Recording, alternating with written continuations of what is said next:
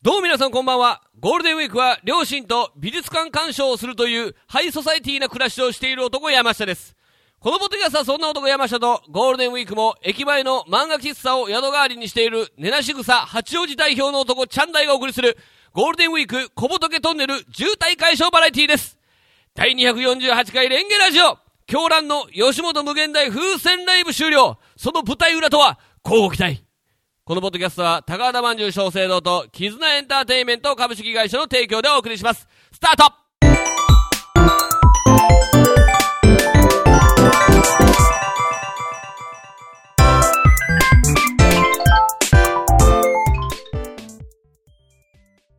どうも、レンゲ山下隆明です。どうもチャンネルですよ。第248回レンゲラジオ皆さんこんばんはということでね、えー我々上半期最大の戦いでございました。わかんないけどね、まだ終わって ないからいね。や、もう今から見えるだけではないですけど、はい5月3日の吉本無限大風船ライブ、えー終了、今日が翌日ですね翌日でございます、 5月夜でございますけどでもね本当、はね、火曜日いつもね、収録なんかしてますけうど、ーん、まあもう、ズタズタでしたから。いややっぱりね、はいあのまあ、あなたはそのやっぱりツイスターズとかね、そのはい去年の全国大会、風船の全国大会もそうでしたけど、やっぱはい寝てないっていう、はいねのは当然、仕込みがあるから、それでしんどいのは当然じゃないですか。はいはい。でやっぱあのレンゲライブをね、うんまあ、特に、まあ、僕の中で印象に残ってるのは第1回目と、はいえー前回の10回目、はいやっぱ1回目は初めてやったんでお客さんどんだけ来るかとかどんなライブにするかっていう悩みがあってやっぱしんどかったなというのがすごくあるんですよね、うんで10回目やっぱお客さんをめっちゃ呼ばなあかんっていうしんどさで、はい本当あの1か月前ぐらいからずっとしんどいなと思ったんですけど、はい今回なんとなくね僕ね、うん前はそんなしんどいな、まあ、あのお客さんがどれぐらい来るかわからん怖さはあったんですけど、ううう結構最後らへんばばばばばっと駆け込みであのうんチケット買ってくださる方がいらっしゃったんで、うんまあ、人数はなんとかなんかなと思ってて、でうんネタも言ったらうん本ネタやしちょっと、まあ、プラスアルファ作るもの違うとかあったんですけど、うんあの自分の中でそんなにあの10月じゃなかったんかなと思ったんですけど、はい帰って夜はい。謎の高熱出ました 今もうだいぶ薬飲んで大丈夫ですけどあのー、そうですね、今日はね、はいあのー、まあ、火曜日お休みの鉄板屋台マルちゃんマンさん、。はいはいはいいお借りしてるんですけど、最近はね。はい今日は、あの、水曜日ですから、はいなので、近所のですね、はいえー市民センターの一室を借りて、ついちょっとにね僕だけイヤホンつけてるんですけど、はいはいかなりあの響くあやっ感ぱ響いてますかじになるので、ちょっとね、聞きにくいかもしれはないいはいはいけど、あのー、高熱ということで、ね、高熱出ました、いや、なんかもう本い当、やあのー両親がね来てまし、来てくれてたんでねね、大阪からね、あり帰がりたいですねね、、ちゃんだいも含めて4人で焼肉を食べて、あーごちそうになりました、ありがとうございます。その時もね、お腹僕あの昼間あんまご飯食べてなかったんですけど、うんお腹空いたよなって、焼肉食べたいって言ってね、おおねだりをして焼肉行って、はい、全然食べてなかったで しょ、ご飯もね、ご飯半分ぐらい残してたでしょ。中ライスかなんか半分残してあまれした、ね、俺、腹減ってたのに減ってないんかなって言って、え両親と解散したぐらいから、はいびっくりするぐらい寒気してきて、え いや、もうそれ、熱じゃんか、やっぱはでも測んの怖いから、うん、もう測らず、薬だけ飲んで寝ようってって、まあ朝起きてなんとかなったけど、あやっぱそういう、なんていうか、ーうん緊張感はあったんやなってねんかね思いますね。なんあか不思議な感じでしたけど、ーちょっと振り返っていきましょうよ。そうですうねん、まあ、えー吉本無限大風船ライブということで、はい今回ね、あ初めのてねねうん来てくれた方、ほとんどね、あのほんまあ、ほとんどというか、まあ、ありがたかったんですけども、はいあのまあ、ちょっとね、吉本無限大風船ライブっていう名前の前に、はい。ちょっと変わった名前がついてるでしょ、あ、なんかどっかがプレゼンツしてるやつです。そうです、どこがプレゼンツしてるんですかあれ。小生 堂です、すげ えついに、無限大のスポンサーに。ではなくです ね、はい。えー吉本無限大バルーンクラブプレゼンツっていう。そうですね、ついてましたね。でまあいろいろまあ経緯があるんですけど、うんまああの僕が無限大のね装飾とかねやらせてもらったりそ,、そうですれね以前から僕じゃなくて後輩のねメンバーが。そうですねえ。ー無限大のデコロビ隊としてねうん風船を使ったりとかうね、ん。はいまあ、無限大ホールとしてねあ風船芸人すごいじゃないかと、はいはいはい。っていうことで、うんまあ始まったのがこのライブなんです、はいはい。でやりましょうと、まあで初めてですよね。第1回ということでしたよね。そうですね、でうんゴールデンウィークということで、あのーまあ、集客頑張ってくれた、ただ、まあ、風船芸人っていうのは、基本的には、えー営業芸人ですかまら、あ、言うたらまあ簡単に違うのはお客さんがいるところに行く芸そ人うで,、ですすね、お客さんを呼ぶ芸人ではない、我々もそうですからね、うんでまあえーまあ、非常に集客がねあの、どうなってしまうのだと、はいはいでももうとにかく呼ぶしかないと、こんだけね、言ったら、ね、天下の吉本無限大ホールそうが、ね、ですよ。ライブやっていいっていうわけですから今田おかずクラブやピスタチオが出てるようなね、メディアの一戦で戦ったやつが出る舞台ですかでらやね。っぱなんとかお客さんも、うんえー頑張って集めたいということでね、はいでまあ、今回も、いまあ、いつもの割合的にはレンゲライブでしてじゃないですか、うん73、64は言い過ぎですね、73であなたが呼んでるんじゃないですか、あーまあ呼びましたね。レンゲのお客さんをねはい。はい私の方が多めに呼びましたでね。まあ、結果的にあの全集客の3分の1はレンゲが呼べる感じにそうですね、厳密には35%ぐらい呼んでるかそうもしれないですね。だから、そういう意味ではありがたかいやいや、まあなんとかなんとか、かっこついたなって感じですよ。で、まあ、とにかく、まあ、作家さんにも入ってもらってね、風船やってない作家さんね。 はいはい、劇場作家のそうね。そうそう、作家さんにも入っうんてもらって、で、中身に関しては、基本的にはあの僕と松下さんでというか、まあ、松下さん中心にうーんそう決めでていすったんねですよ。まあ、あんま僕は関わってはないですね。ただ、まあ、あの結構ね、うんこういうまあ、以前も話しましたけど、まあ、吉本風船ライブというのをはいはい昔、シアター D でやったことがありましてね。 2年前ですかね。その時あのほとんどがあのユニットコントとかユニットのネタだったんですよ。そうですね。あれもでも、風船漫才とかやってましたもんね。はい僕はね、あの、なぜかわかんないですけど、チケットくれなかったんで、ちゃんだからチケット買ってくれって言われて、えわざわざ自腹でチケット買って見に行くっていえうね。はい、あのーうんもうね、えーあの時は売らなきゃしょうがないよって言ってたんでありましたね。懐かしいです よ。で、まあ、もちろんね、そういう内容も面白いんですけど、うんあのいかんせん稽古が大変なんですよ。やっぱそうよね。だって、なんかあの時もあれやな、なんか、風船とか新喜劇みたいなのやったもんあ、ね。そうそうそう、風船新喜劇新喜劇もあっいて。やー多分しあのだって20 20 30分そうのそう劇やってたからいやこれ稽古はだるい大変やなというのは思ってたねそうだからあの今回はあのちょっとまあゴールデンウィーク中だしねあの、まあ、稽古がねまた大変だし今回静岡から参加するヌマンズもいるしねあーだからちょっねとなるべく稽古がいらないような内容にっていうことで別にそれ手抜きというよりもまあえスマートにしていこうとまあそうまあそりゃそうだよでね第1回目だし、うんだとしたら各人が、えー時間をそれぞれ責任持ってやるような、まあ、ネタ中心の寄せに、まあ、まあ自己紹介含めてねそうそう各人がどのネタするかっていうのはうんいいかなっていだっう、て風船芸人同士でもさやっぱりねどんなネタやってるかって普段の営業ネタはしてるけ ど劇場でどんなネタやるか知らないし、そうねヌマンズのネタとか俺初めて見たヌからマねンズ自体初めて見るしね俺そうそうそう、うんだからあの、まあ、ネタ中心の構成ということで、まあえー最初オープニングがあって、はいでまあ、オープニングでは、えー松下さんを中心にですね、うんえー熊をひねるっていうね、はいえーコーナーがあって、はいでヌマンズ、ウッチーさんがネタやって、はいで途中フレッシュコーナーっつってね、はいはいえーバルーン始めて1、2年の、うんはいえーフレッシュメンバーが、まあ、はいもちろんはい先輩もいるんでね、はえいそれが、まあえーまあ、MC パタパタママさんと、はいえーフレッシュメンバーが、えーベン山う形、んえー怪盗スズメ白川、はいえーそして山田カントリーなさいさんですね。どこがフレッシュやねんいや本当に見た目はですね、見た目は本当あの初老です。他他仮にあの3人中2人、はい。 10代の女の子2人おったとしても、はい。ベン山形おる段階でもうフレッシュじゃないからねベン君は本当にね、すごいで す。すごかったねリハーサルで音に合わせてなんかそのなんですか風船を出すみたいな。風船を出すみたいなくだりはい。 10テイクぐらいしてましたけどねそのキラキラキラーンって音が鳴ったらこれですって風船を出すくだりがあるんですけど、ベン君テンパってで すテねンパってましたね、キラキラキラキラーンいやー今回僕はですね つって急に、えー風船を作るエピソードを語り始いめるやってい本う当最後らへんはねチラリラリラーン私は村上庄司師匠に弟子入りし いやいやいやいやちゃうちゃうちゃうっつってあーそう庄司師匠のお弟子さんなんだけど ねどっからそれ出てくんだよっていういやーなかなそかうねですねあの面白かったです ザコさんをはじめガヤからは逮捕だ逮捕だコンプライアンス違反コンプライアン ス違反だっつ って。おもろかったな。えーでその後ですね、うんえーネタ順で言うとキャベツさん、えーはいで僕らレンゲ、はいでその後ツイスト5というコーナーがありましはいて、はいはいそれは、えー5分間でね、うん。えー子供が好きそうなものというあ、テーでマに沿ってってこと目ねの。前でライブツイスティングというか、まあ、ひねっていくコーナーだったはいんはでい。すね。僕の実力見えますからでね。うんえーでそして最後、大鳥が松下翔さんのネタ、はエンディングというくだりというか、まあ、そういう構成になってたんはでいはすけども、いはい。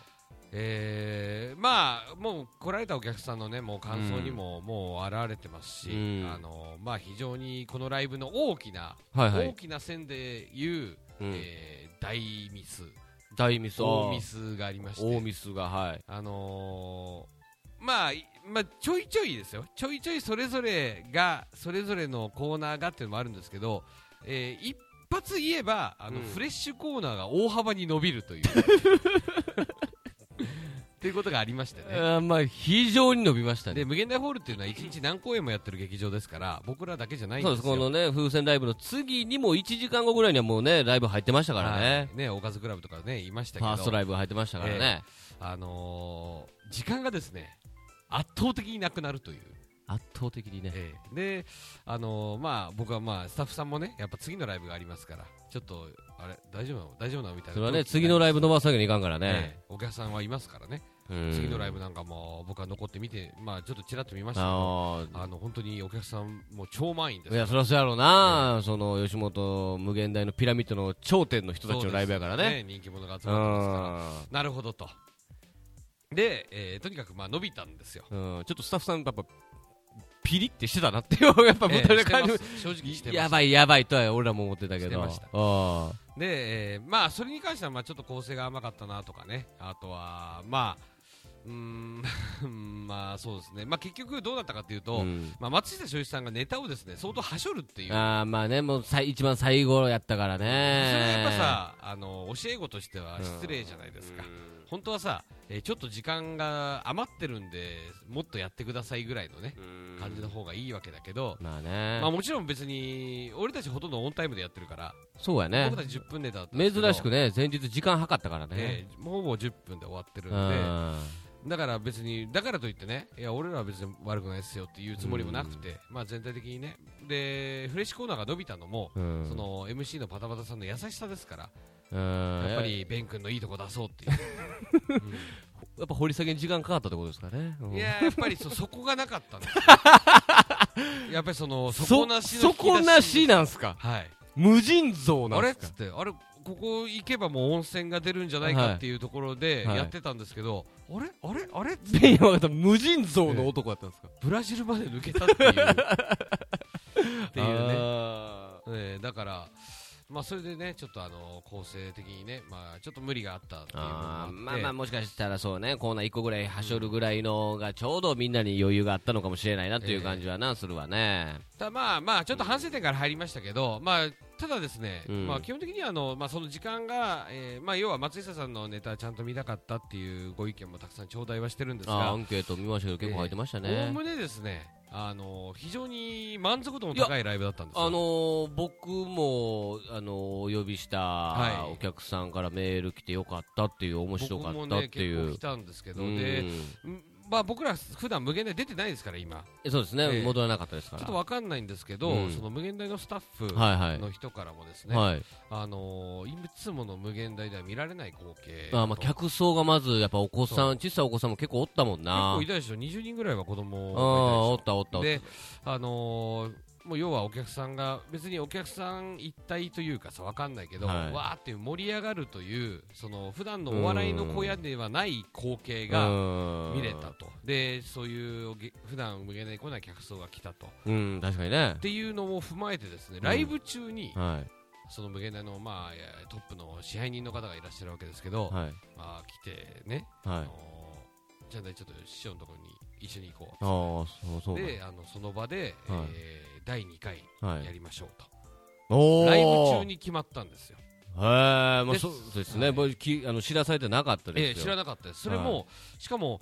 支配人も多分本当に、まあ、思いつきの部分というか、まあ、やっぱりそれをねよしやろうっつって決められる権限を持ってる人ですから、そりゃそうですよねあのーやっぱりすごく新鮮に映ったんだと思うんですうん支配人も本当に普段はねそんな忙しいから無理でしょうけどその中全部見てくれてましたかそうでらすねあの本当震え上がりましたよ自分たちねレンゲがネタやってる時本当にあの客席のまあ端のねそのど真ん中でパッと立っててはい見てましたからねはい、あんま笑ってなかったですけどいや、それは、震え上がりましいたやいよや、それはあのきっとあの、なんて言います か、しっかりその見定めようということですかそうね僕らも試合にへのね、ぶっちゃけアピールはありましたよ、アピールもあこりますうよねまあ、な俺たちのネタ見たことないと思うのでね、うんこういうアピこういうことなんですよ、うちはっていうのをね、は見せたかったのはありますけそうど、ですね、仁王立ちでしたけどね、腕 組んで、なのうで、んえーなんと、まあ、その第2回が決定したんですよ、まだあれですよね、日にちとかそ決うなん定でしてすないんです8よね月。のお盆時期ぐらいっていう話あなんあ、でじすゃあけど中旬。ちょっとあのー言ったらねいろんな都合がありますから営業芸人のそう集まりですからこの風船芸人の8月っていうのはね、ええーやーおっぱり盆時期ねうんだから早めにちょっと日程は今月中には多分詰めると思いまだすかけらあどのー小豆島でやりましょうよ。我々毎年小豆島で。小豆島にはね今年は行かないと思いますねああ、そう ですちょっかと。ご縁が今回ないんじゃないあかあというまあでも詰まってきてますからえー予定も入っね。てきてますうからねーん。いやっていうね、まあまあ、まあ、別に重苦しいわけじゃないんですけど、あの話をね、重苦しくするつもりはないんですけど、うん。まあ非常になんていうかね、あのやっぱりカロリーの高いというか、俺、ちょっとね、うんその 無限大にね、当日、まあ2時半からリハがあると、3時半がライブですよ、はい。 2時半からリハ、いじゃあちょっと1時間半前、1時間、1時には、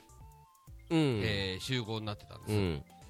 で本当はあのちょっとチケットの売れ行きがね、うんあのちょっとまあそこまで芳しいわけじゃない、まあ、結果的に100人超えましてね、そうなんです100人はね、必ずやっぱえりえ商業的にはね、そのけ予防といはういとこでしたけどもでね、そこに関してもですねあのおそらく劇場は評価してくれて第2回っていう話もあったので、本当に来てくださった一人一人の方で感謝な んですよはいいでやもう結構ギリギリやったんで、で1時に集合で,、でお子さんにねバルーンアートをプレゼントっていう、うんありましたから各人が作ってったんです実は、あーあ、あのプレゼント用のものっえてえこおと、花あのーブレスレットとかね、あー、はいはいはいはい、ただまあちょっともしかしたら子供増えるかもしれないからじゃあ1時うんに集合したらみんなでじゃあ剣とか作ろうかみたいな、あプラスアルファね、とか、えーさっきも言ったけどチケットの売れ行きがねどこまで伸びるかわかんないかうんら、うんえー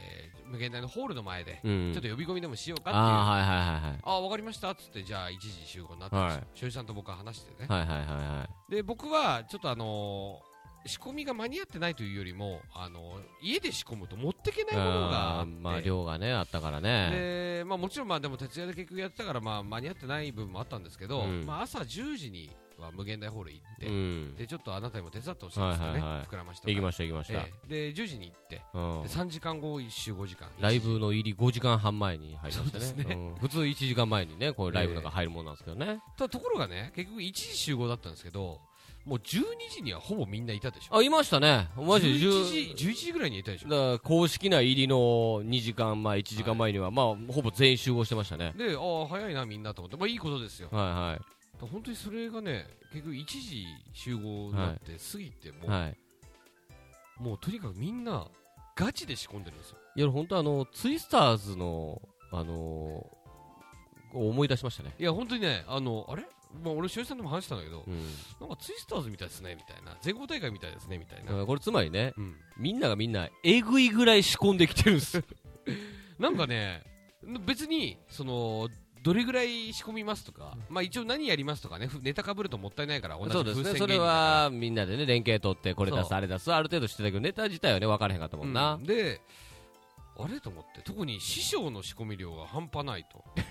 で、キャベツさんおもオ、ブジェレベルでしたよそう。で、キャベツさんもえぐい仕込みをしてると。で、僕も僕で自分の中の最近の中では本当にツイスターズ以来じゃないですかね、おそらくあれぐらい仕込んだのは。ああまあ数で言えばそうかワなン、ステ分めでね。っちゃでかいもんっていうのは出さへんかったけどね、ううんんそうだね確かに桃みたいなねめっちゃでかいもんは作ってなあ、かっそたうけどですね。2メーターサイズは今回作ってない小ですけさいど。桃は出ましたけどね、はいうんあのーまあ大きな、まあ、多少ね1メーター20ぐらいのサイズでしたけどね、うんえーいやの2メートル超えのなんかうんオブジェ的な風船いっぱいあって、みんな多くてあれと思って、うんこれあれいやいいことなんですよいいことなんですけどあれなんかちょっとガチじゃねみたいなうんチョクがピリピリしてた のなんか、みんながみんなはいはいはい。自分が一番盛り上げるというかいやまあウケるんだそうそみうたいないいややいいことなんですけど、まあ初めてやし、やっぱ劇場でこれやるってあんまないから、その空気がギャラクシーバトルにはないんだよえ嘘でしょないよ。ベガなんか一番ピリピリしてますよベガはうん無限大の方が真剣にやってるよって あ本当ですかごみんなゴゴッドを目指してないですかなんかそういう空気が感じないのあよ。ーいやなんかだからあのピリピリしてた。すうげえピリピリしてて、ーん。あれみたいな。うーん。いや、無限大という場所がそうさせるかもしれないですよ。 いやいや、それはあなたが無限大に対してい構えやすぎまる。あ、前回言いましたよね、その、どうも出てた瞬間に、あのー、肝っ玉が縮み上がって倒れる可能性があるって言いましたけど、はい。あのー最初ね、あのーライブ、えー呼び込みがね、はいパッとはい、あのーレンゲとかで呼び込みされて、はいい、くつずつ入っていきますけど、はい。最初オープニング、パタパタママさんとのクロストーク、はい。俺その瞬間に出てきた、ダバーって出てきた瞬間にやはい。っぱりねトラウマが出てきましたあれそうや無限大ってこうやった6年前死ぬほど滑った無限大ホールだあっつってはい。グダグダで終わるっていういや、今回ね、本当にあの、まあ、これは構成のこともありますけど、はいあの、まあ、これはね、別にもう、なんていうか、頑張んなきゃいけないところなんですけど、はいもうネタに関しても、はい手順、その紹介の手順に関しても、はい全部キャベツさんの次なんですよ。ああそうなんですよやっぱね、すごいなと思って、いキャベツさんっやてー。その大ボケの人の後ってねやっぱ難しいですよね、うんだから薄くなっちゃうなっていうのをちょっとそれは反省でもあるんですけどねうんオープニングの時にうまく絡めなかったなっていうのはそこでですキャベツさん出てた瞬間にあのね、あのー風船で最初みんな被り物を作ってくる言うてね、はいあのーザコさんがね、ジャギのね、北斗の拳のジャギのお面を作って、はその後に、何ですかあなた被ってたシルクハットみたいな。ゲボやな、ゲボいだっていや帽子を作ってきてくれって言われてふ普段作んないでしょ作んないでだかす。ら師匠があのちょっと賑やかにやりたいからみんな帽子を作ってきてって言ってきて、ででヌマンズは、はいそう静岡から来ましただからね、あのあそうなんですよあのそれぞれねキャッチフレーズがあるんです今回そうです、今回ね、キャッチフレーズをね、ぐっとね、つけましてね、はい我々もやっぱ悩みましたけど、 そう自分でつけなきゃいけないんだねはいでまあヌマンズ、えぬー静岡から風船で来ましたヌマンズえ、やっぱし沼津ぐらいやったら風船来れんの来れないです ないです、あ、無理ない。ダメです11日のヘリウムバルーンは浮力は 10g 程度なんでダメですあー怖い怖い怖い怖いまた怖い話出てきたわ そうですねヌアンズ静岡から風船できましたはいあーありましたねねえー続きまして、えーえー風船ぷくぷく空空想想ぷぷくくぷぷくくウッチーズっていうねああなるほはいどうちーさんですねこう言ってんですけど、はいえーその次が、えーキャベツさんですよねキャベツさんかなえーなんだいろんな風船が出てきますが可愛い風船が全然出てきませんキャベツ確認中う、んわかりやすいですねうんそうす次が我々なわけですねそうですはいねやっぱり我々としてはやっぱキャッチコピーがあんまないんでねいろいろやっぱ悩んだ芸人がキャッチコピーって言ったら僕らがやっぱ共通してはいあのやっぱり頭に思い浮かべるのはうんやっぱりボキャブラ天国なんですそうよ。ですねあのエンタの神様だとかレッドカーペットでもないですでよもねないですね、やっぱりね、ボキャブラ世代なんでね、はうん、でやっぱ今回、やっぱ一番尊敬、その時尊敬して、さまざまね、はい爆笑問題さんで言えば、えー、何でしたっけ、不発の核弾不発のと核弾頭爆笑問題、はい邪悪なお兄さん、カイジャリ水魚水魚と、やっねぱ我々一番この影響を受けた、またそのはい見た目がね、今、ブラックスーツですから、やはいっぱサービスパンダさんの 白と黒のエクスタシーから、あのー発想、着想を得てね、今回、の白と黒のトリックスターということで。えーあのー サービスパンダさん僕顔出てこない ですそしてはいあのーまあいいんですよ最後まで僕はもう完全にね白と黒のエクスタシーで行こうって言ったんですけど、やっぱりその却下出ましたんでねえーもうちょっとね、あののんびりのキャッチフレーズも良かった かなと思ってまあでもそんな中ね、はいあの今回やっぱ一番キャッチフレーズではい僕らのハートをわしづかみにしたのがやっぱりね、ベイン山形君でしたね、これはねすごいですよ、えベイン山形新人一輪車ーえ一輪車をね乗る系をそうなんですするんですよーボールド師匠以来の、はいえーだからびっくりしましすた、ごいですねやっぱりこうなんですよキャッチフレーズ、はいパッと出た瞬間に、はい、あこういう人なんだって分かるってことですそようねですね、新人ですよそのバルーンの世界で新人、はい、一輪車乗ってますよ、それなんですよだから僕らも本当にやっぱり、あのーデブと細とか、あそういうことですそういうことです、あじゃあこうしましょうよえーはい、あのー、ファットボーイスリムにしましょういるから、ファットボーイいスやリム確かにそうなんだけえど。おまさに我々こそファットボーイスリムじゃないですかそうですけど 確かにそうなんですよあなたうまいこと言いましたけええど、ファいッるトボかーイらファットボーイスリム電源じゃないいですかや違うん ですよ m 1の入場曲はファットボーイスリムそうでですすねそねういうねダンスミュージックをね作るファットボーイスリムってアーティストがいそるんですのアけーどねティストはいるんですけどねおーいやなかなかね恥ずかしいもんやね自分で作るってのはねそうですねだからちょっとなんかあの格好つけだなっていう感じでしたけどまあ今回のメンバーで言うとまあ格好つけた方が逆に目い立やつまあまあそうです目立ちますよだから僕らに関しては出囃子もね自分たちの使わせてもらいましたし 思ったよりみんな自分らのデバイス使わんねんなって感じでええね劇場に任せてたんでポップな曲でしたけど僕らはねいつもの、えーソイルでしたそうねいうのえねピンプセッションズえね使いましたけどはい。いやー、なかなか。いや、だから本当にその、ね、えーよ最初の呼び込みで、はい、クロストーク失敗、俺、やっぱ急に緊張し始める、やばい。トリックスターちゃうんかって言われて、無限え大へへっつって、無限大ってそうやったなっていう震えそしてこの後に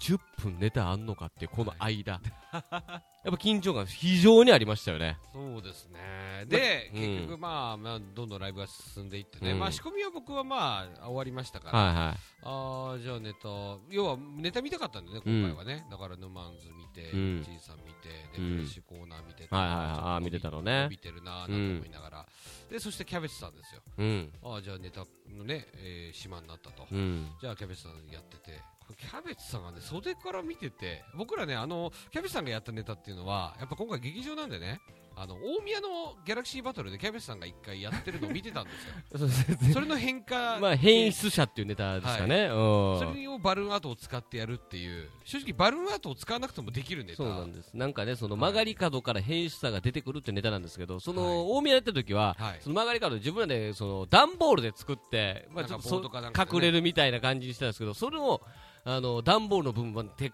かい壁、体隠れるぐらいの壁を風船で14時間作って編み込んでくるっていう、そうなんですね段ボールでええやんっていうね、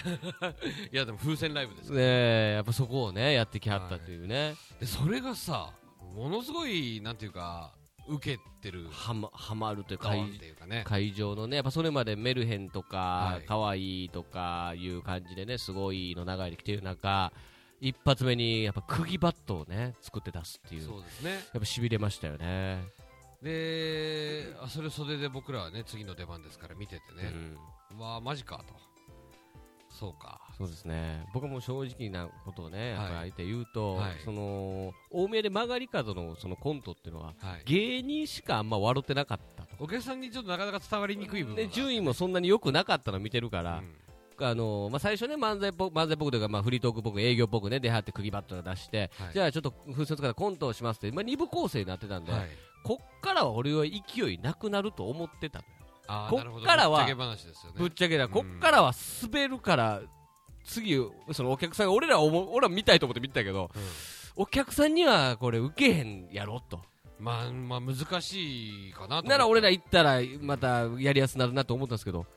もうめっちゃ受けてはてやっぱあのーキャベツさんのパワーってやっぱパワーがすごかったなな、うん本当勉強になったわやっぱすごいいやわ、うわっと思ったな、うんやっぱねやっぱキャベツさんに今回このライブね、うん、まあ、あ別に俺が呼んでるわけじゃないけど、んあの本当に一緒に出れてねよかったなーと面白かった、面白かった。でしたけどその後に出るっていうねプレッシャーがやっぱあるわけですうん、やっぱそれでも俺思ったもんね、うんいやー俺覚えてるわ6年ぐらい前、うんまだそのバッと出る前のうん後翌年ぐらいにはトップになるその、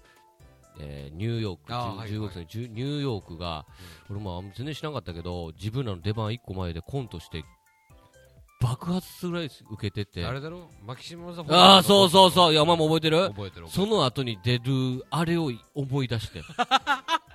そんなにうわーやばいっていうねすごい覚えてるよ覚えてるあの制服着て、ああ、どんな子ふ、僕知らなかったから、ニューヨーク。そうそう、全然その子無無名というか、言うたら俺らと同じ一番下のライブ出てるわけやろいや、あれね、劇ライブに上がった時上がった時じゃ一個上に上がった時そうか。そうそうそうそう、踏んでね、いや、見たことないニューヨークでなんちゅう名前のコンビやと思いながらね、コントを不良生徒がね、合唱祭で、あの、歌わしてくれよっつって、マキシマム・ザ・ホルモンの歌歌わしてくれよっていうネタ、うん爆発する、めめっちゃおもろいと思って見てて、その後行って、滑って、そのままランキング下落ちるっていそううだね。ね。あれ思い出しましたね。いや、ここん、それでさ、怖っと思ったもんそれで本当にさ、もう一度トラウマを刻むことになるのかっていうか、まあ、俺は言ったもんね、あなたにそれ言いで。ました言いましたうんあのー、心が折れるじゃなくて、心が 折れた。 ED 系でしたよ ね。折れた。過去形になってたから。折れとる。うん、折れてる最中でもないです し、折れそうでもない。いや、要は理系で、その、優等生なんですよ。キャベツさんに比べたら。ああ、僕らまあ、のネまタっあていうのまはあ、当然そういです。や、ちゃんと作ってるし、うんあのー、もう、なんていうの破壊力自はね分たちの中では、その、ちゃんと積み重ねてきたうんものなんですよ。うんただやっぱ、キャベツさんのネタ見てると何を真面目に俺たちはやってるんだろうってバカらしくなってしまう気持ちが出てくいるやー確かにねぐらいやっぱりまあその後でも山田監督に浅井さんに言われましたけどねつってほうほうほうあのー、いやでもねキャベツさんもね正解ではないからねつって正解ではないんかそうか正解と思ってはいけないなそうそうそううん逆になだからいろんなうん役割がある、役割がある、うん、みんながあれやったらもうねそうダメなわけいですかやら浅井さんもあれだよだからキャベキャベツさんめっちゃ面白いねってはいいう前提で、はい、あのー いやでもあれもあれで、うんあのー一つの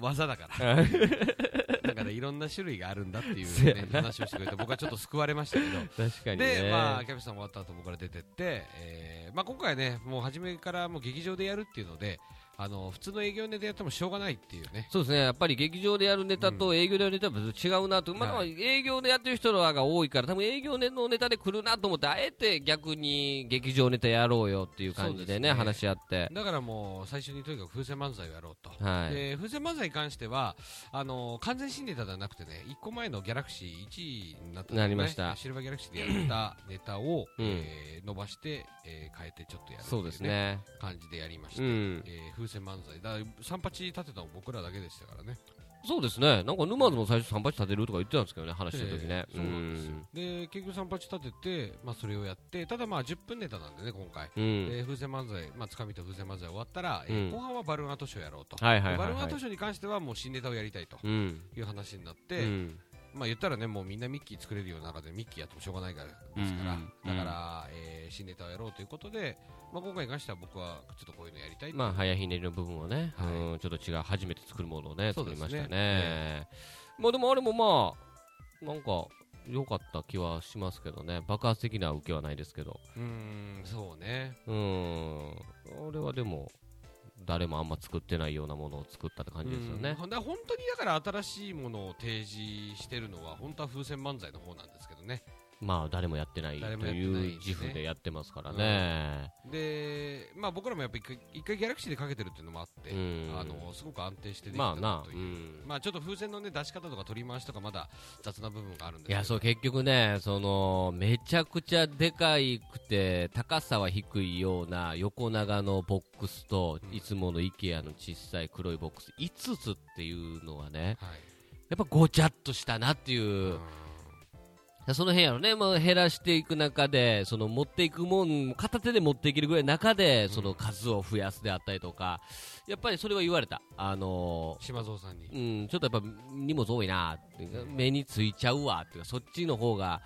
あのなんかちょっとごちゃっと動かす部分とか箱動かす部分とか出す部分に目いっちゃうわって言われてねこれでもむずいよ難ねしい、うん、やだっっぱりて、それだってさいや一番はさ、うん、ちっちゃい方からでかいもんが出てくるっていうのがさ一番びっくりもするし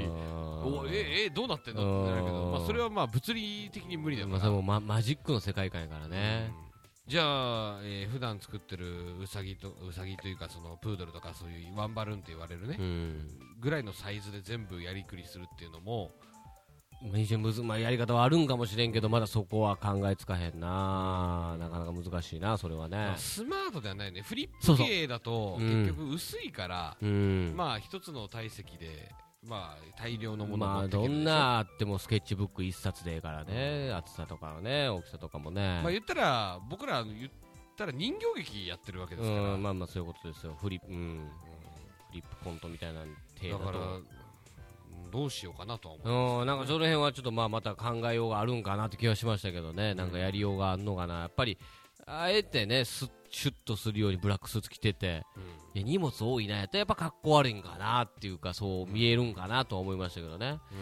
うんうーんまあやっぱそれはあるんかもしれんなでもまあし難しいそのやっぱ難しいねだからもうとにかく超でかいものに全部入れとくとかねうーんあのー、ガーマルチョバあはいはいさはんいいるじうゃん、んで四角い細長いさ板をさうん横にしてそこでエスカレーターやったりとかさああはいはいはいあはいるじゃんあるあるああいうのを後ろにボンって置いたってああなるほどね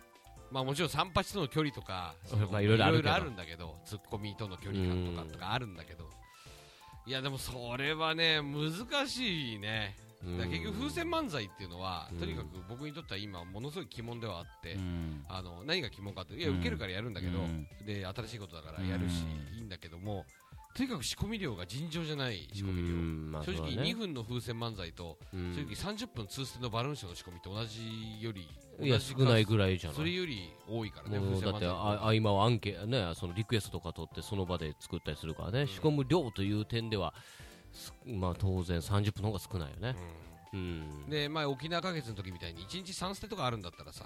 まあコスまトあパフォー使いマン回スいいしんだけどもねできるし、まあワンステで使うにも別にそれでなんか惜しんでるわけじゃなくて、うんまあ非常にきついとうんただまあやっぱりその分量があれば、うん量量分笑いも起こるし、うんまあ手応えは感じてると、うんまあ量が増えるっていうことはやっぱ荷物も増えるよね、うん、あの俺その辺もね、俺はね、なんとかやってけんじゃないかなって、結局、俺も最初のバルーンショーも物量攻撃をしてて、最初はねうんで、やっぱ減らして効果的にやろうぜっていうとこから、まあちょっと評価されるようになったから、で風船までで今のところ誰もやってないから、うんこれもなんかうまく、その、物量を減らすというよりは、うん透かしとして小さいものを使うというやり方で、うんその仕込みの量を減らすってやり方はまああんのかなってなんとなくまだ全然思いつかんからね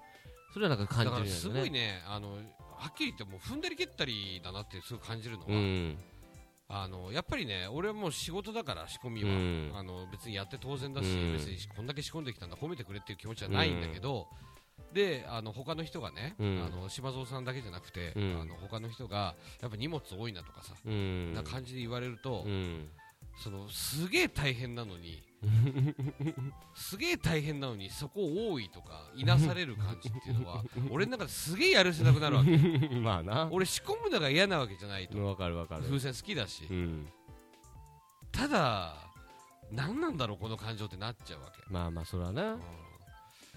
やなんかねあると思うねなんか結局まあなんていうかコストパフォーマンスじゃないけど容量的にはやっぱりなんかわ悪いや2分やるのに30分やるのやつよりも量多くて時間かかるってうんそれはわかるなんか容量悪いなっていう感じがさだから多分ね世の中のバルーンの芸人の中で、うん僕たちは割とに あの仕込み量が少ない方まあなんですよそうそう、それ、うんそう全体の方やっぱ少ない。すごい感じたのは去年のだからツイスターズなんかはあのー箱2個だけ小さいの持ってってとかとか。箱に箱に三つか3個とでかいの1個だけど基本的にあの出番が10分とか15分とか別にまあ去年は決まってなかったけど、うんあの前後2分ね準備の時間と片付けの時間があったんですようん。で、あのじゃあレンゲさんあの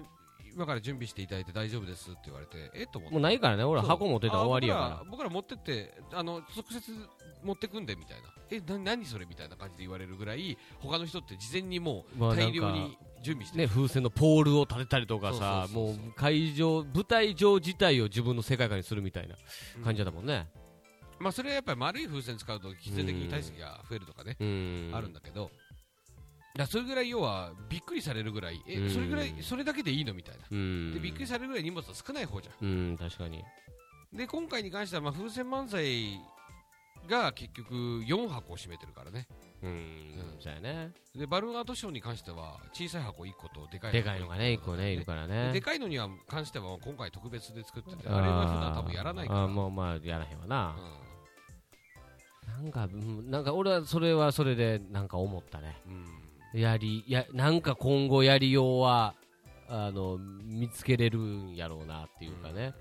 それこそさめっちゃ簡単に言えば、うん一1個の風船でもボケしろ天丼でケツに持ってきたらこれ1個で 2, 2個受けるしね、、うんそうねなんかそんなやり方はねあるやんえー多少さ首をちょっとすげ替えたりとか、まあ、1個の出てきたものをちょっと変化パパッと差しといて出すとかさ、うんなんかそんなやり方でなんかもっとお得で美味しいしかもめっちゃ受けるみたいなうん楽々やん、ええやんっていうラインをね、だから例えば測りたいな。あのー例えばね、うんあのーおじいさん、おばあさんを、はいはい。あのーリバーシブルで、ああ、そんなできんの、うん、そんなんもええや最ん。近、あのーここ数年、バルーンの全国大会で、はいそのリバーシブルネタって流行ってえーるちょっとわかんないですけど。え ちょっとわかんない。いや、あの流行の、なんすかその M1 で手数論を今流行ってるみたいな言い 方。あの要は泣いてる女の子にが、えー魔法をかけたら、くるって引っかえたら笑ってるニコリしてると。あーはいはいはい。要はだから両面を見られるように別々で作るわけだかああ、そういうのができんねや。らいやできるよそりゃだってあだからそんなんやったら2個作るより楽なんいや逆きついけどああいやきついやでも作り方さえ確立すればああ今頭まあもう別に人形系だったらそんなに難しくあないでもそうなんだらいいんじゃう別にそのおじいさんを、まあ、モーターのネタで言ったらおじいさんおばあさん出してうん別にその後生きていくわけちゃうから出して直すだけやからねこの片付けるだけやからでもこれってさひっくり返ってさおばあさんになりましたでさだから俺が怖いのはうん怖いのはやっぱ俺もね考えてるわけはいはいはい、ねこれすごいって思われちゃうんじゃないかっていうのをいつも気にしてんのなるべくすごいって思われないようにしなきゃいけないと思ってやってるわけあーはいはいはいはい手を抜いてるわけじゃないんだけどうんいやわかるわかるすごいってなったらそ全然のこの間あいけのへんからね水曜日のダウンタウン見ましたえー、っと前回の回見てると思うよあのー、x ジャパンのトシさんがああトシさんが「としろう」って言ってあのキサラにもものまね芸人のふりをした本物がキサラ行くやつね見ましたよそうそうそう見ましたはあれもトシさんはねあのー、あえてキーを下いげて下げてねそう本物感が出ないようにしましたうんそれでもすごかったけどねすごかっったけどめっちゃうまかったけど感動したけどややっぱ俺もそういうところあるわ け俺もやっぱりそのバルーンの本物感が出ないように あえて少し本当は本当はもうちょっと来れるけど、はいちょっと手抜いとくってとこ結構ある、ああなるほどまなあ、るほ今ど回の風船ライブに関してはちょっとそういう凝り性なとこ出ましたけどねまあでも今回はでもだって周りがそうやかそうらそう周りがそうだし風船関係者もいたし、すね、ごいもんが出るの当然から始まってるからそれはええけどだから今回だから実は本当に俺が見てほしかったのはあの桃太郎の、ねはいはい風船まずやりましたけど、はね、犬のクオリティを本当は見てほしかったんですよ 犬とかもあれもう本当にもうね、テクニックの塊いでやすなんかからほんと楽屋で「いや今回凍った」っつってイル見してきましたけどね、はいおーすごいやんって言いましたけど、はいよう分かれへんなと思って僕はね見てました何が別にもう前のでもええよって いうやいうことはグッとのやっぱりね本番前にねその揉めんの嫌ですからグッとねこらえましたけどこらえなくていいよう分かれへんわと思いながらねやっぱ思ってましたよいや俺はもうダブルスタッフィングのオンパレー分ドかれへん分かれへん怖い怖いテクニッ ク怖いスタッフィングのオンパレードのいやでももうなあなんかあ俺は思ったもう舞台立ちながら思ったのよはい荷物多いしなんか出しにくそうやなとか順番とかもねなかなかパッパッパッっていかへんから、さ当然こんだけ量多かったらそうやしなーと思って、だからうまくそれを考えてたんでその無限大トラウマいつの間にか消えましたよねうんああなるほどねこうやなああやなこうやなああやなと思いながらの中でねなんかそれ別にそれ出す間うんつなぎでボケの言葉をねうんやり取り入れるっていうのもありなんかなみたいなそうですねただ今回のことに関しては、よくよく考えたらですよ、うんまず一泊は確実に減らせましたあーはいはいはいはいうん、だっておじいさんとおばあさん入ってるやつとムキムキのやつは一箱でいけたしうーん正直鬼と犬猿記事もいけたなあー犬猿記事出した後鬼出したらいいんだからあ二箱削れましたねあーでなんかそういうところは相当スマートになるねちょっとやっぱそそのそうやね2箱へ変なやつ相当スマートではあるよねしたらやっぱちょっと風船漫才に関してはこれはね僕はねあのあれなんですよそのやいやい言われて悲しくなるとかね、うん言いましたけど、うんでも僕はやっぱ前向きに捉えたいですから、うん減らした方がウケるんだったら減らしたいです、うん、いやだきっと見やすくなるんやろうな、だとしたらうん減らしますよ減らし方も考えながら、またなんかこのうまいやり方ってまああるなっていうのはなんかやりながらね感じましたよね、っていうか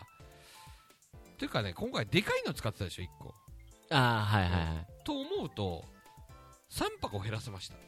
ああそ2箱でいけましたうああなるほどねおじまあ、まあネタバレになりますけど、まあ、おじいさんおばあさんと、えー桃太郎の体が入ってる、はいえー箱1個、はえーい、犬猿生地と鬼が入ってるうのが1、ん、あこの2個でいいんですあよああと早ひねりとか桃でかい桃とかよはう全部箱にぶっ込んどけばよかうったんだから、んそう考えるとですねもったいないことしましたうね、んまあまあでもそれはもう別に俺も最初傷がもっと減らせよとおやっぱおそこの頭回ってなかったから三3箱減あ黒い箱2箱とでかいの1個だったいやら別に相当それはスタイリッシュというもっとかスタイリッシュだったね相当スタイリッシュではあるよねうん。オッケー分かった。ちょっと今後は、えーうん箱を増やすと野暮になるっていうのをうん意識の中に入れいや、まあ、でもそれはいや、ちょっとあるかもしれないね。あえてそういう、えーいろんなものを削ぎ落とした格好もしてるわけやしね。しかも多分、一箱からはい可能な限り量出てきた方が、やっぱそのボケに対するワクワク感も増えると思うんですよ。そうね。あ、多多いいとこんなに入ってんねや、みたいなね。うん多いとさ、なんか、多いだけだもんね。うんでもどうそせいっぱい出てくるんでしょってなるもんうんねでもそうやんこうジャね、ソイルはソイルのこのかっこいいジャズで出てくるわけやんか、それで荷物いっぱい、例えばね、ブラックスーツで言えばさまざまなバンドも俺、例えばミッシェルガン・エレファント解散したけどね、うんあれもう黒のモツスーツで渋く決めるわけやん。でね、あの出てくる瞬間にむっちゃギター3、4本とか機材両手に抱えてやっぱかっこ悪とはやっぱ 思うでしょそうですねむっちゃ荷物持ってきてるやんとかむ やっっちぱゃ調整するやんとかやそうっだぱなかっこ悪いよな、やっぱミスチルがさ桜井さん入ってる時にさうんやっぱコンビニの袋とかドンキの袋とか嫌だもんねごそごそごそごそやって水ぐばそっから出して飲んでとかやっぱかっこ悪いからねそうねうんちょっと荷物はスマートにっていうのは確かに思いますねうん、なんかそれは今回思った大きいでね。すいやでも俺の中でやっぱ今回、うんお前の中の作った中で一番評価があるのは、そのツイスト5、5分間で子供の好きなものを作る中で の、あのー、闇金牛島くんの主人公牛島薫をはいブレスレット型にした。あれ非常に俺評価高いですよ。で本当ですかはい。あの ツイスト5ね5分間でやりましたけど、子供に喜ばれるものっつってねでヌマンズ、うんウッチーさんでリハの段階で順番を俺は翔一さん最後だと思ったんですけど出す順番はね、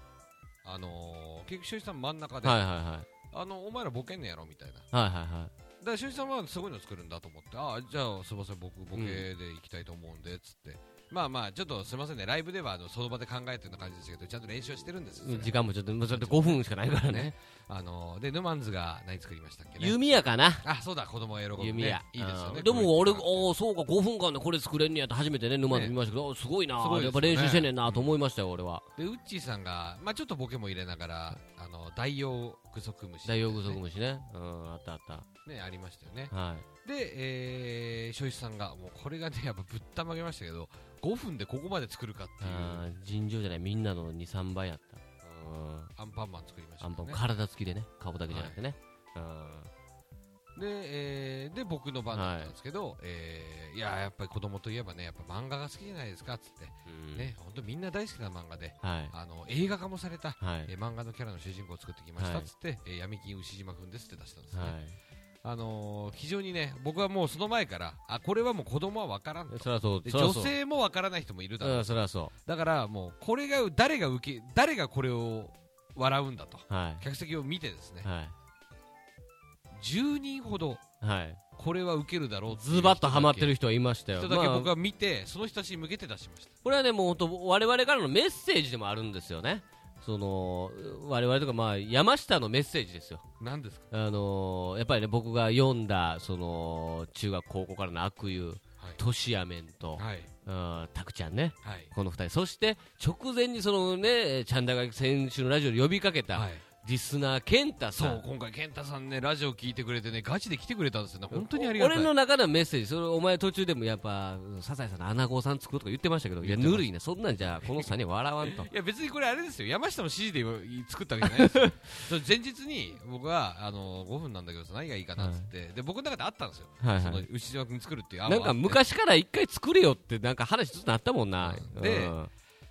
でそれであのーでも山下にそれを言うのがちょっと俺はちょっと緊張してね、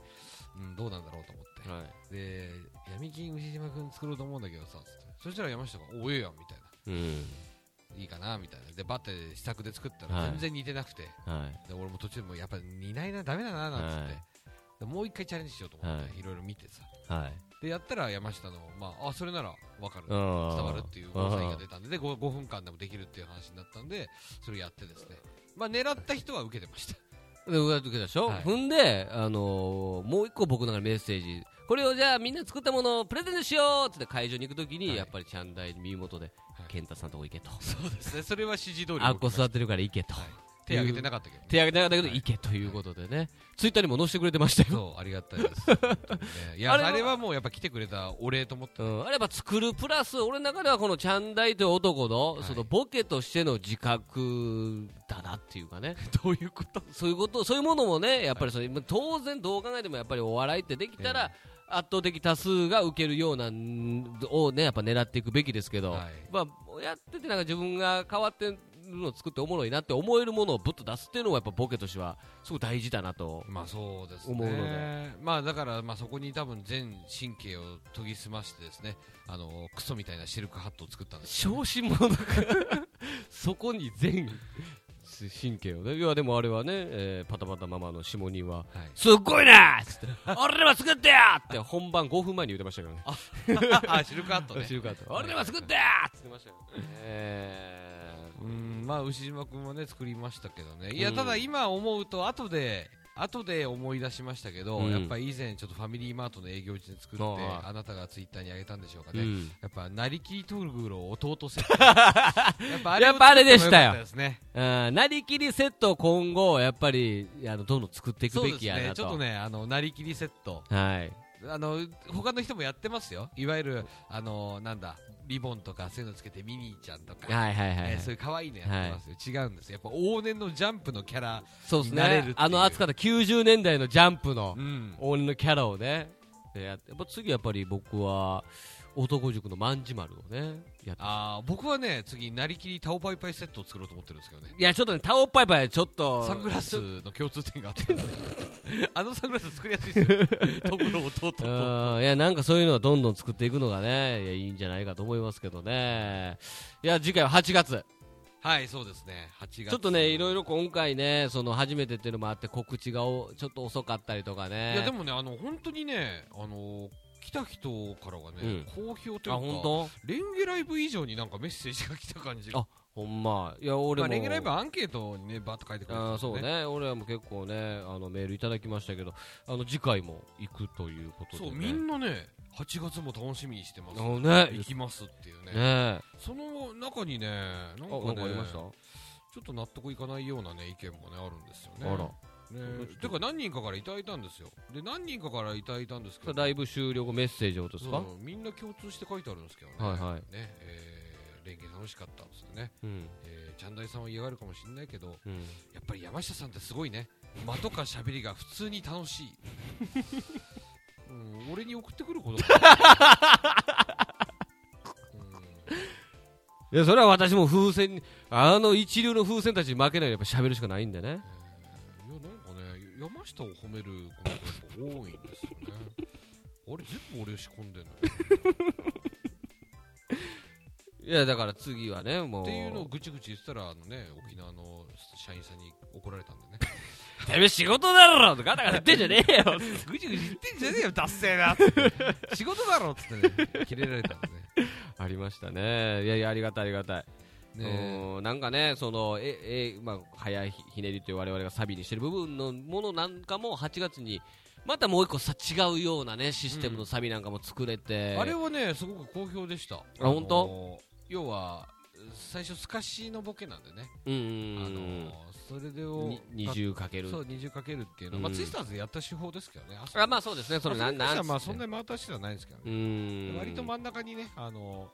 なんかそういう風船のギミックとかね新しいのもそう入でれすたねりしたんですけうどんあーまあそうまあでも今回はまあサビは割と風船漫才そうですねっていうなんかグッといくところはでバナナとしてはまあ自分たちがね盛り上がるんでね盛り上がるそうですこれはもう本当に言ったらどのお客さんも楽しんでいただけるようにという体でやりましたからねお笑いのサビとしてはまあ風船漫才見せられたのが良かったかななんてねは思っていおりますということですねまあまあちょっと8月前にね我々の八王子でやるレンゲライブなんかもちょっとやってかなあかんなっていうちょっと間空きますからねまあそうですえねーそれもでもちょっと楽しいことできたらなっていうのを考えてますのでえ風船ライブとはちょっと期間を離さなきゃいけないでーすね話しながらねなんかだとするともう完全にもう6月か7月なんでだとしたらもうまたなんかお腹痛なるなっていう感じがありますまたまた高熱出るなっていう 感じしますけどもねはいぜひぜひね6月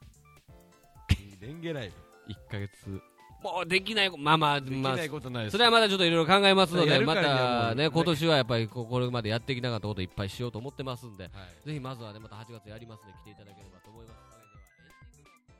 エンディングのコーはいコーナーですちょっとなんか Rangat Radio. ナーね俺結構声張るとねうんなんかハウリングじゃないあ本当金属音がしてあお前は大丈夫あお前のが鼻声の方が気になるぐらいで全然大丈夫はい、いやね、はいあのーまあ、ちょっとさっき言いますけどね、はいうんバリ雑言変えてきましたけど、はい気づいちゃったんですよね、何が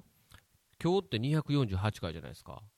2週間後って250回、10回あ目、これ、レンゲラウンジにチャンダイのマーティーニを飲みながらが当たることが決定いたしました。今日休んだ らいやいやいや、もう、もう、きょきょこれ、今日しか言 われへん。今日に当ててきたから。ついにじゃあね。来週俺やろうかないやいやいや、そ前倒しでの、レンゲラウンジ、まさかね。ああこれねあれだわなんすか17日はねあの、はい来週ね僕らあの後であの慈悲深きあー仕事があったと言いますけど、来週末僕らね泊まりで三重に仕事行くじゃないですか、うん、そうですね。これ5月17日で三重スペシャルなんでねいやいやいやいや。沖縄スペシャルとかレイディライブ報告会とかやっぱああいう時ってバリゾーゴンもマティーンもやお休みの会があるじゃないですか、それに当たりますね三重スペシャルこれね、スペシャルにする感じじゃない営業だとやっぱ思いますあごめんなさい16日の初ゴールドギャラクシースペシャル えきっとそつなくいつも通りのメンバーと楽しくやるだけでやっぱなりますんでこれをちょっと覚悟してほしいなというところでございますねおかしいなまさかねいやそれはかぶんないですよって言ったのがもう3回目でぶち当たるっていう まあいいじゃないですか3回目はそのあなまあ10回ずつにこういうチャンダイのコーナーあんねんなと思っていただけるようなまあね確かにそうですね、うん前工場も僕ですからねはいは行っていきたいと思います、はいじゃあ山下隆のバリゾーゴンのコーナーです山下君お願いしますそれでは参りましょうあ山下高木のバリ雑言、えー、剛腕政治家田中角栄今日しかできない本日5月4日ははい緑の日、えーこれは1918年に昭和の大政治家のお田中角栄の誕生日です緑の日なの今日はいちなみに緑の日は僕の母も緑ということにちなみ感謝を込めて今年は200万円ほどを渡しました、嘘つけよ昨日がっつり焼肉おごってもらってんじゃないかよ、えー田中角栄は郵政大臣大蔵大臣、えー通称産業大臣を経て、えー第64代65代の内閣総理大臣を務めたあー人物ですなるほどえー政治家といえば一般的に高学歴のイメージですが角栄はなんと最終学歴小学校卒業、ね有名だよね、えーその生き様は農民から天下人になり太閤と呼ばれた豊臣秀吉に例えられ現代の太閤という意味で今幾代栗代と呼ばれました違うよ全然違うじゃんかえー学歴はありませんでしたがその類まれなる人心掌握術と膨大な知識と並外れた行動力で政治の世界でトップに上り詰めました、1972年に総理大臣になった時の年齢はなんと54歳、えー在任時には、えー日中、えー国交正常化や第一次オイルショックなどの政治課題に挑戦しました、中でもお自身の政治のテーマとして掲げたのがあー日本列島改造論ああ聞いたことある、えーねこれは簡単に言えば北海道と四国の位置を入れ替えてしまおうという計画です、全然違うそういう改造じゃないからねえーではなく日本列島を高速道路や新幹線などの高速交通網で結び地方の工業化を進め過密と過疎、えーそして公害の問題を一気に解決するという一大プロジェクトでした、ねこれは新潟出身である角栄が豪雪地帯の貧困を経験してきたことに、えー起因すると言われています、うん角栄は、えー東京目白に家を構え総理大臣を退いてからもその後の政界に多大な影響力があったこことから目白の闇将軍と評されるほどの力を持っていました、ねまたみんなでご飯を食べる時もリーダーシップを発揮したそうで目白の鍋将軍とも言われたそ言うわでれすてないですよ別にね最終的に鍋鍋奉行じゃない、えー最終的に皆さんご存知のシルベスター・スタローンから献金をもらったとされるロッキー・ドー事件で、えー有罪となり政治家として終わりを迎えますロッキード事件ですさておき角栄が政治家として信頼を得たのはできることできないことをはっきりと口にしまたできるといったことは必ず実行したというその性格と借りた金は忘れるなだが貸した金は忘れろという惜しみもなくえーお金を人にあげ築いた人脈の強さだったと僕は感じましたなんかね言うよね見返りを求めない人だってね、えーダーティーなイメージで現在も語られることが多い角栄ですが、あー事なかれ主義の日本にはもしかするとこういった既成概念をぶっ壊すような原動力のあるリーダーが必要なのかもしれません、うん最後に僕のおお箱である田中角栄のモノマネでお別れですおうそれでは参ります私はそういうことやっておりません。田中真紀子です。以上バリ雑言でした娘の方だねというね今日初めてね聞いた人田中家誕生日ということでございましたけどね緑の日ってさうん4月の末とかじゃなかったずれるのそういうなんとかかんとかでいやーでも今日は緑の日 緑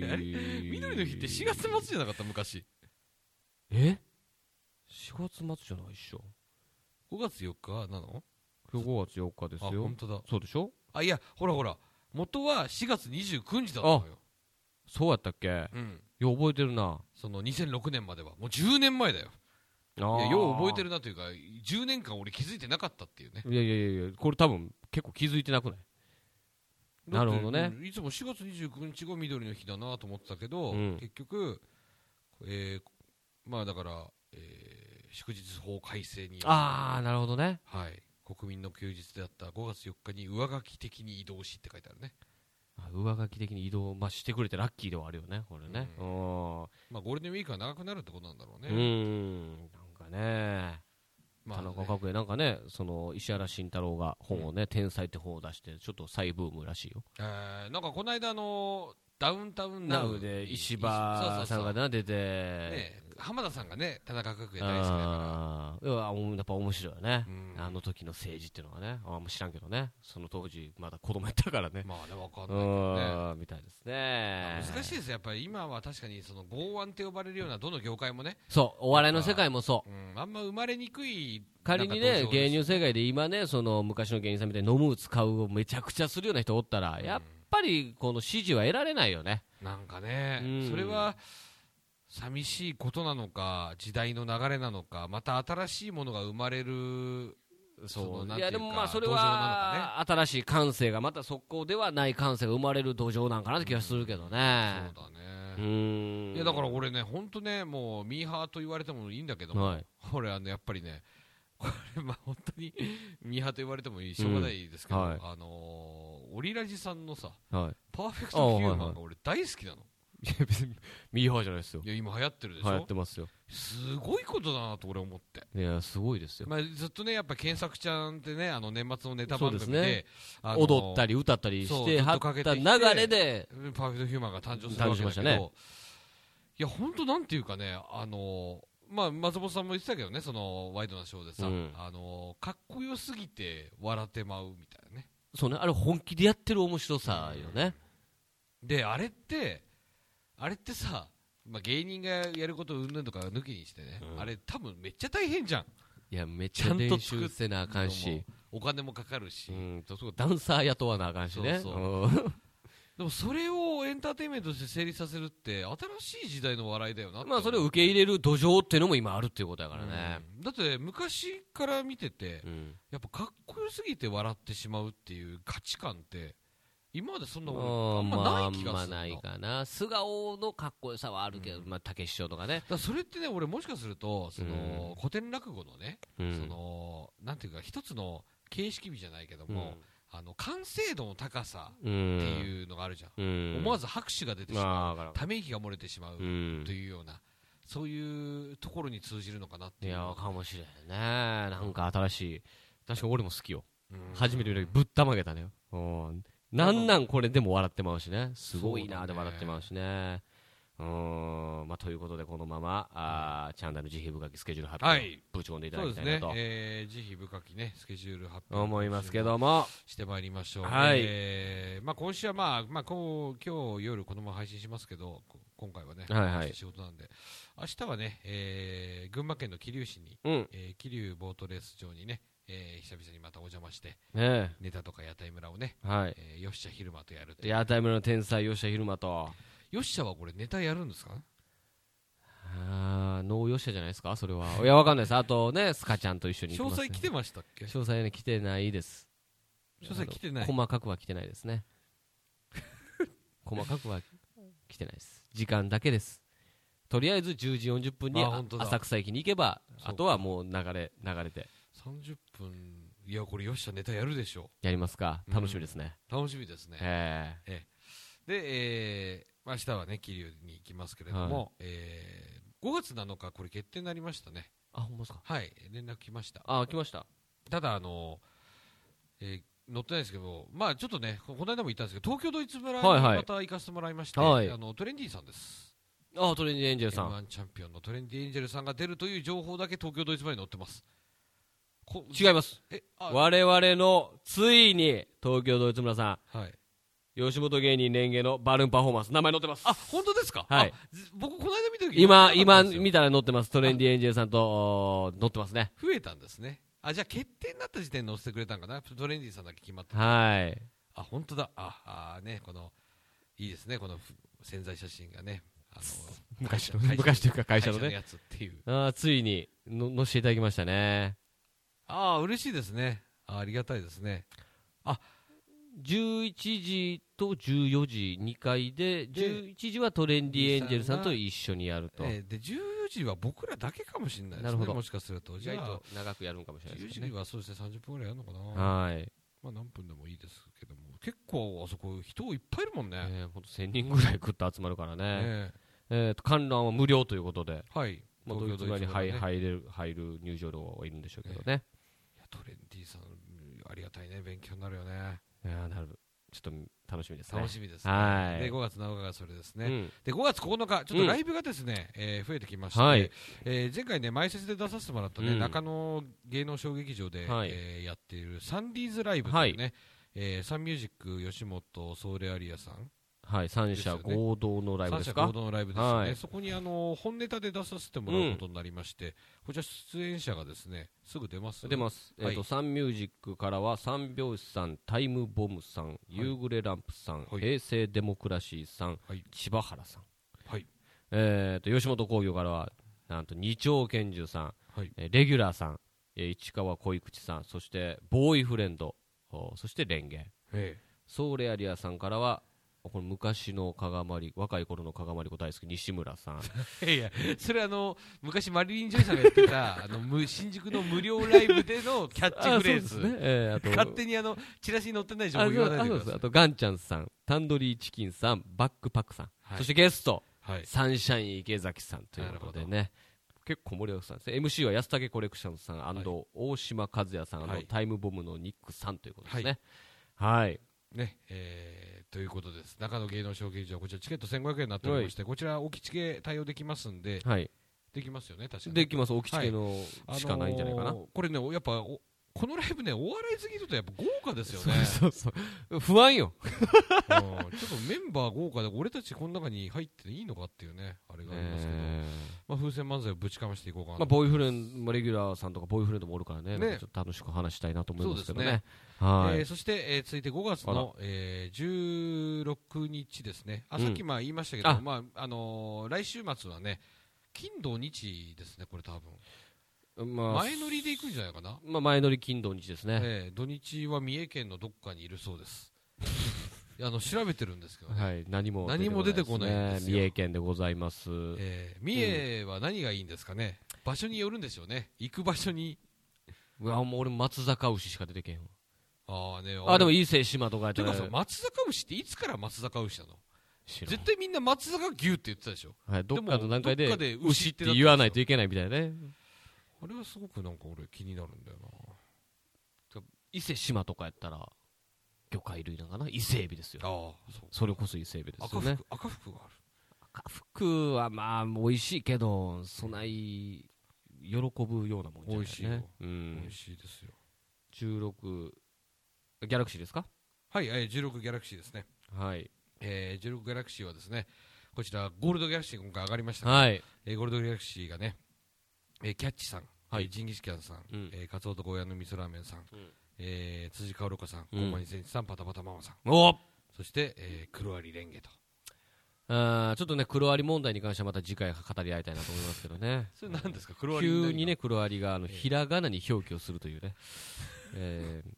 あと、その、ベガ、ね、ただ、その黒有は表は記、かんね、広がりましたけど、ギャラゴールドギャラクシー、がっつり漢字で書いてます。まだ通ってないね。まだ通ってないですね僕はほ本当に僕とね、あの、昨日ね、あのー無限なにいましたけどね、おかずクラブのゆいぴー、怒ってましたよ、ゆいぴーなん。でなんなんすか一番やったらあかん人らが、ひらがなに変えて、めっちゃ怒ってました。私、ベガに言い ます。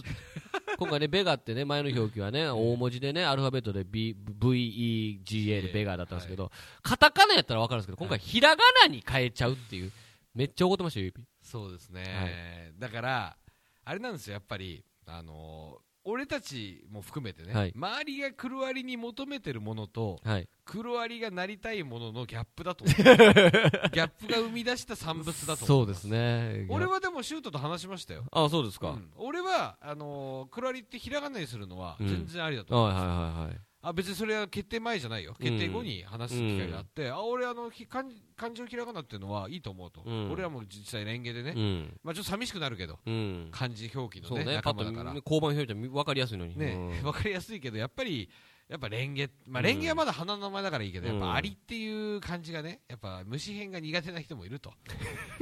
生理的におる。うあ、んそう、もう。でレンゲも確かに漢字だと難しいよねっつって、うんで俺はまあチャンネルに変えてる方だからさ、うんでシュートがうんカタカナのシュートになるのは全然俺いいと思うう、んあやっぱそれり、は全然いいようんやっぱりねあのベガだけがやっぱおかしいとは思う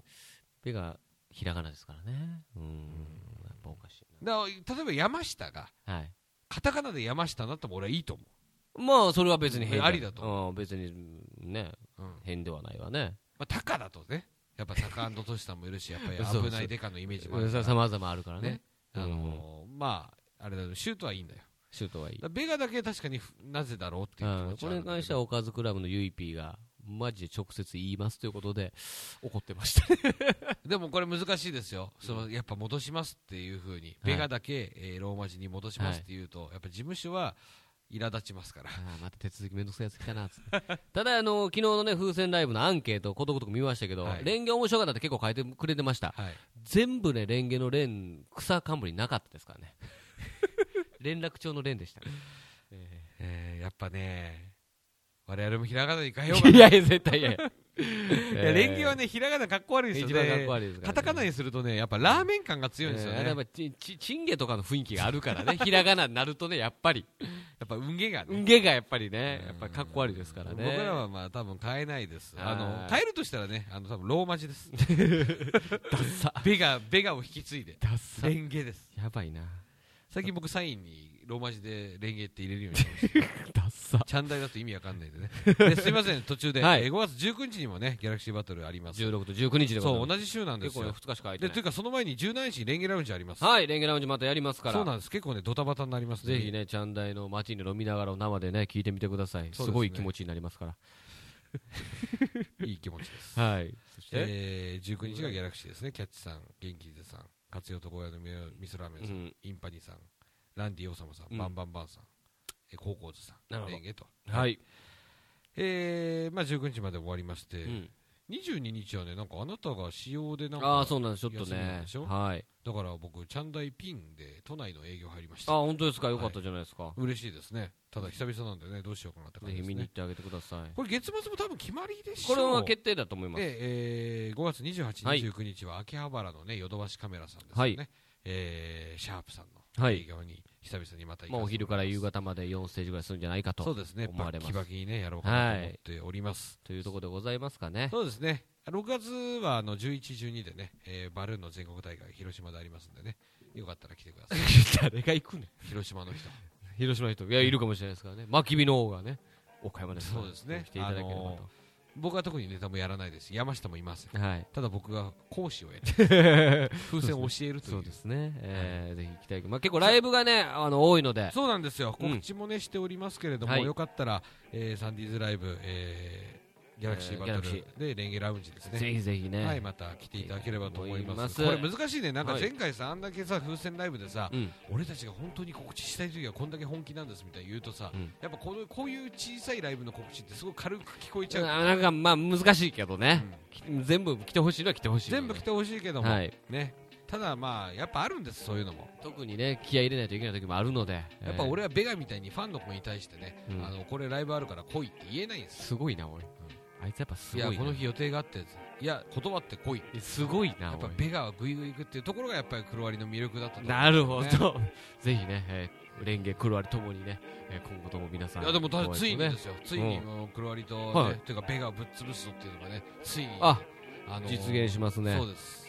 ゴッド大手ですからそうやね、 ぜひね、 俺たちが俺たちが一番ゴッドギャラシーになりたいと思ってるそうやな、やっぱこの気持ち、まず気持ちでの勝負ですからそう、ですね必ず今月中にね、神までなりたいなと思ってますので頑張りたい、とぜ思いひ来ますてくださ来いて。ください今週は以上おしまい、お送りしたのは私、えー山下と、チャンネルでございました以上、レンゲでした。ありがとうございました。